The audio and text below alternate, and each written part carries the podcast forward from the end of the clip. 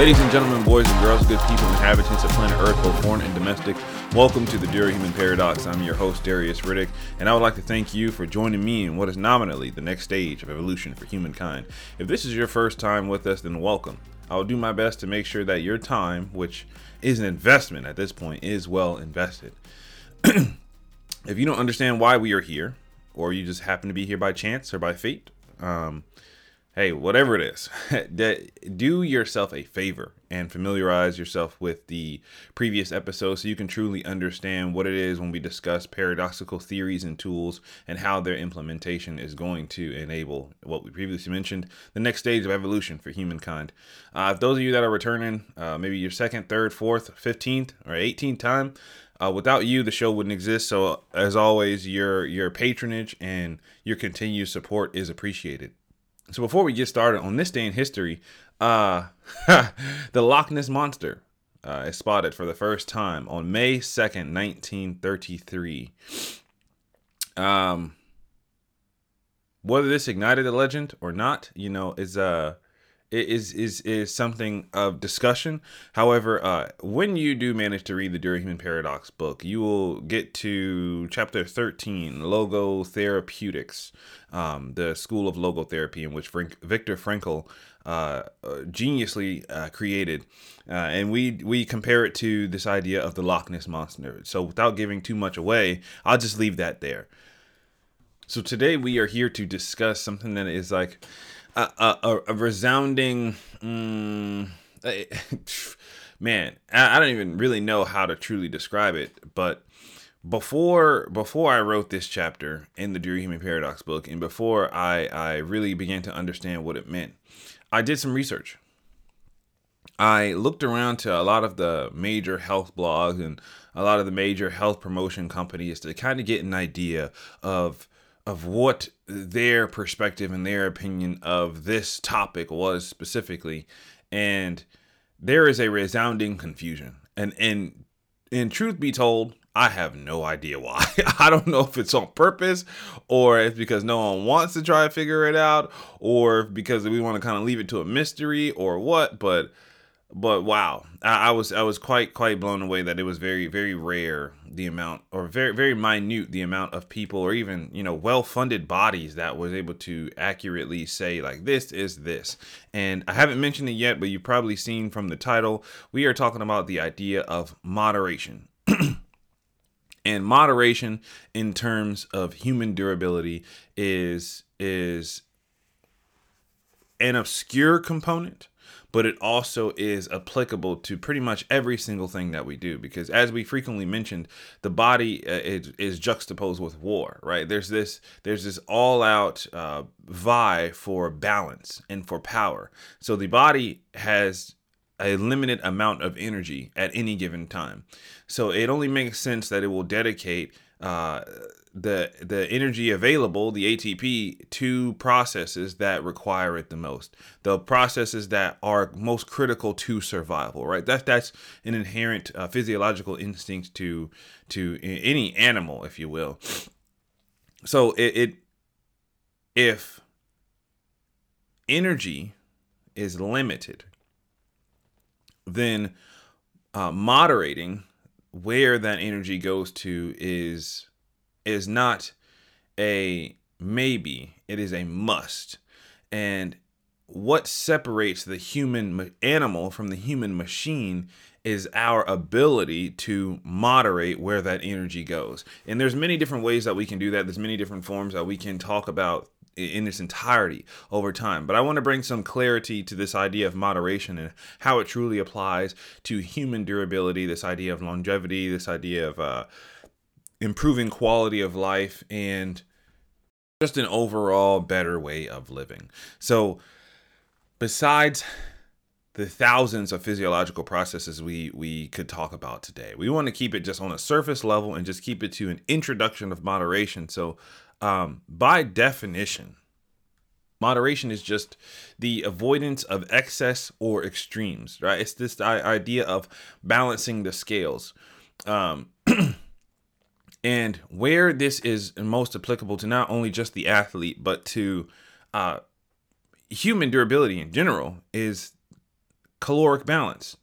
And in in chapter four, tool four of the Human Paradox, we discussed this in detail. But I just want to briefly take today to discuss a little bit about it and, and what that and what that really means. So when we talk about the calorie, right? Centuries ago, uh, I believe eighteen mid eighteen hundreds, the the calorie was discovered as the the amount of heat needed to raise one kilogram of water. So when we measure calories, we're just measuring temperature uh, change and expenditure, really. But for humans, the the tool of calorie gave us the ability to pick and choose what food we consume. Now, where I say it, it enabled the transition from human animal to human machine is is this idea that once upon a time, humans could only eat what they had at hand. And they had no idea the content or quality of it. It's just like, you know what, this is what we have, this is survival, this is what we gotta eat. And, you know, understandably that it's still uh prevalent in, in parts of the world, and I understand that, but it is less prevalent today than it was 1,000, 1,500, 2,000 years ago. Um, so it enabled us to say, okay, I have option A, option B, and option C. Which one of these options, based on the calorie, is going to give me the most bang for my buck, if you will, because I need energy. I need energy to sustain my physiological processes. I need energy to survive. I need energy to carry out daily functions, whatever that looks like. And as in terms of measurement of energy, there is no greater form than the calorie. And there's other principles of of of nutrition that we'll talk about later on um, like macro and micronutrients and uh, nutritional value and glycemic index and multiple different things. But uh, the calorie is the most basic, understandable uh, principle of moderation and of nutrition. Um, and uh, of course, that is significant for a number of reasons. But without nutrition, obviously, survival is is not very likely. Okay. Uh, so when we talk about the calorie, uh, being able to measure a calorie in the food that we consume change the game. It, it it it is one of the reasons why we have so many different options of food today because if you couldn't measure what you were putting into it, couldn't measure what it was, and it would defeat the purpose of of even having it. So because each individual is different, it is difficult to discuss moderation in terms of calories. And I believe this is where the source of confusion came from for a lot of the bodies.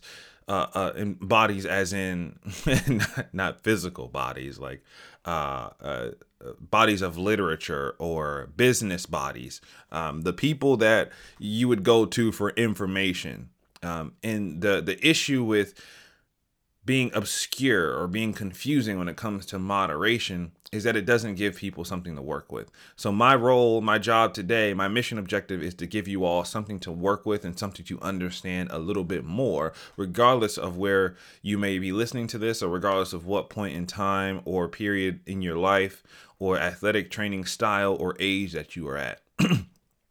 so, there as I will always say, is no blueprint to each individual. Therefore, it is up to the individual, the user, you, to understand your body, your bodily processes, and your needs. So, in terms of the calorie, everything starts at rest, right? There are physiological processes that require energy and therefore burn calories. So at rest, each individual has a resting metabolic rate, which describes the amount of calories that they expend at rest. What does your body need in order to sustain the normal processes for survival? Now, there are a few equations for this out there, but because this is not a mathematical podcast, this is not an episode designed to give you all the tools that you need. This is designed to give you a specific tool to then go out and, you know, do your research, use the information and implement it how you please. So just understand it starts at rest. Resting metabolic, metabolic rate is where calories uh, begin. So anything that happens after that is going to consume an excess amount of calories. And by excess, it means relative to the task. So whether that be uh, getting up to to go to work to go to the gym, to pick up your kids, to make breakfast, to to engage in sexual intercourse, to read a book. it all depends on the task difficulty and the task activity. Now, obviously, there's so many different tasks that we can't say exactly what those numbers would look like, but there's this understanding of transition from rest to carrying out a task. Now, depending on the intensity and duration of that task also depends on the amount of calories that are expended. So now we have rest and we have activities that are carried out. And we describe that as physical activity. Now, I haven't described the next step yet, which is exercise. So, exercise and physical activity are two different things, and they are classified uh, uh, different under many bodies of literature, which we won't discuss today. But it's understanding that there is a transition, and what that transition is is just a a progressive usage of more calories, right? That's that's the simplicity behind it. So if we take all the activities that are carried out in a day, including rest, physical activity, and exercise, or if you know sedentary individuals who who don't exercise, it's to still fall in one of those categories. If we take all of these activities that are uh, carried out throughout the day, and we give them a number the the collective number is going to be energy expenditure. So that number is how many calories that your body expends throughout a given period, right? And if you've heard our previous episodes about the circadian pattern, what that what that what that period of time is is is up to you. That could be 8 hours, that could be 12, 24, 26, however you measure it. It is it is essential for the human machine to understand what that number is. Now, there are equations to this that we won't discuss today, but we will discuss in the future, but that actually have been completely written out and discussed in Tool 4 Caloric Balance of the Dear Human Paradox book. So if you can't wait, then pick yourself up a paperback copy. That way you i gave plenty of room around the mathematical equations on purpose so that people could practice and they could uh, highlight and make notes just so that this is understandable because it's fascinating that these mechanisms are occurring every single day uh, all day. And we now have the tools and the ability to understand them right? This this what i'm speaking of sounds easy but there are people who have dedicated decades of work to this and you know there i mean there's there's so much that went into that that the only way that we can really be grateful and and show our gratitude is by understanding these mechanisms that we take for granted every single day. So in the book there's all these processes and how the idea of moderation and caloric balance and all this stuff works. but just to continue on our chat for today, um, not to wrap it up, but to kind of to progress things a little bit.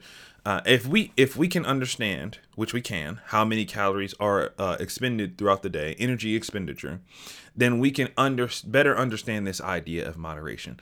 And when we talk about moderation and the balancing of scales, it's applicable to what it is that we do throughout the day.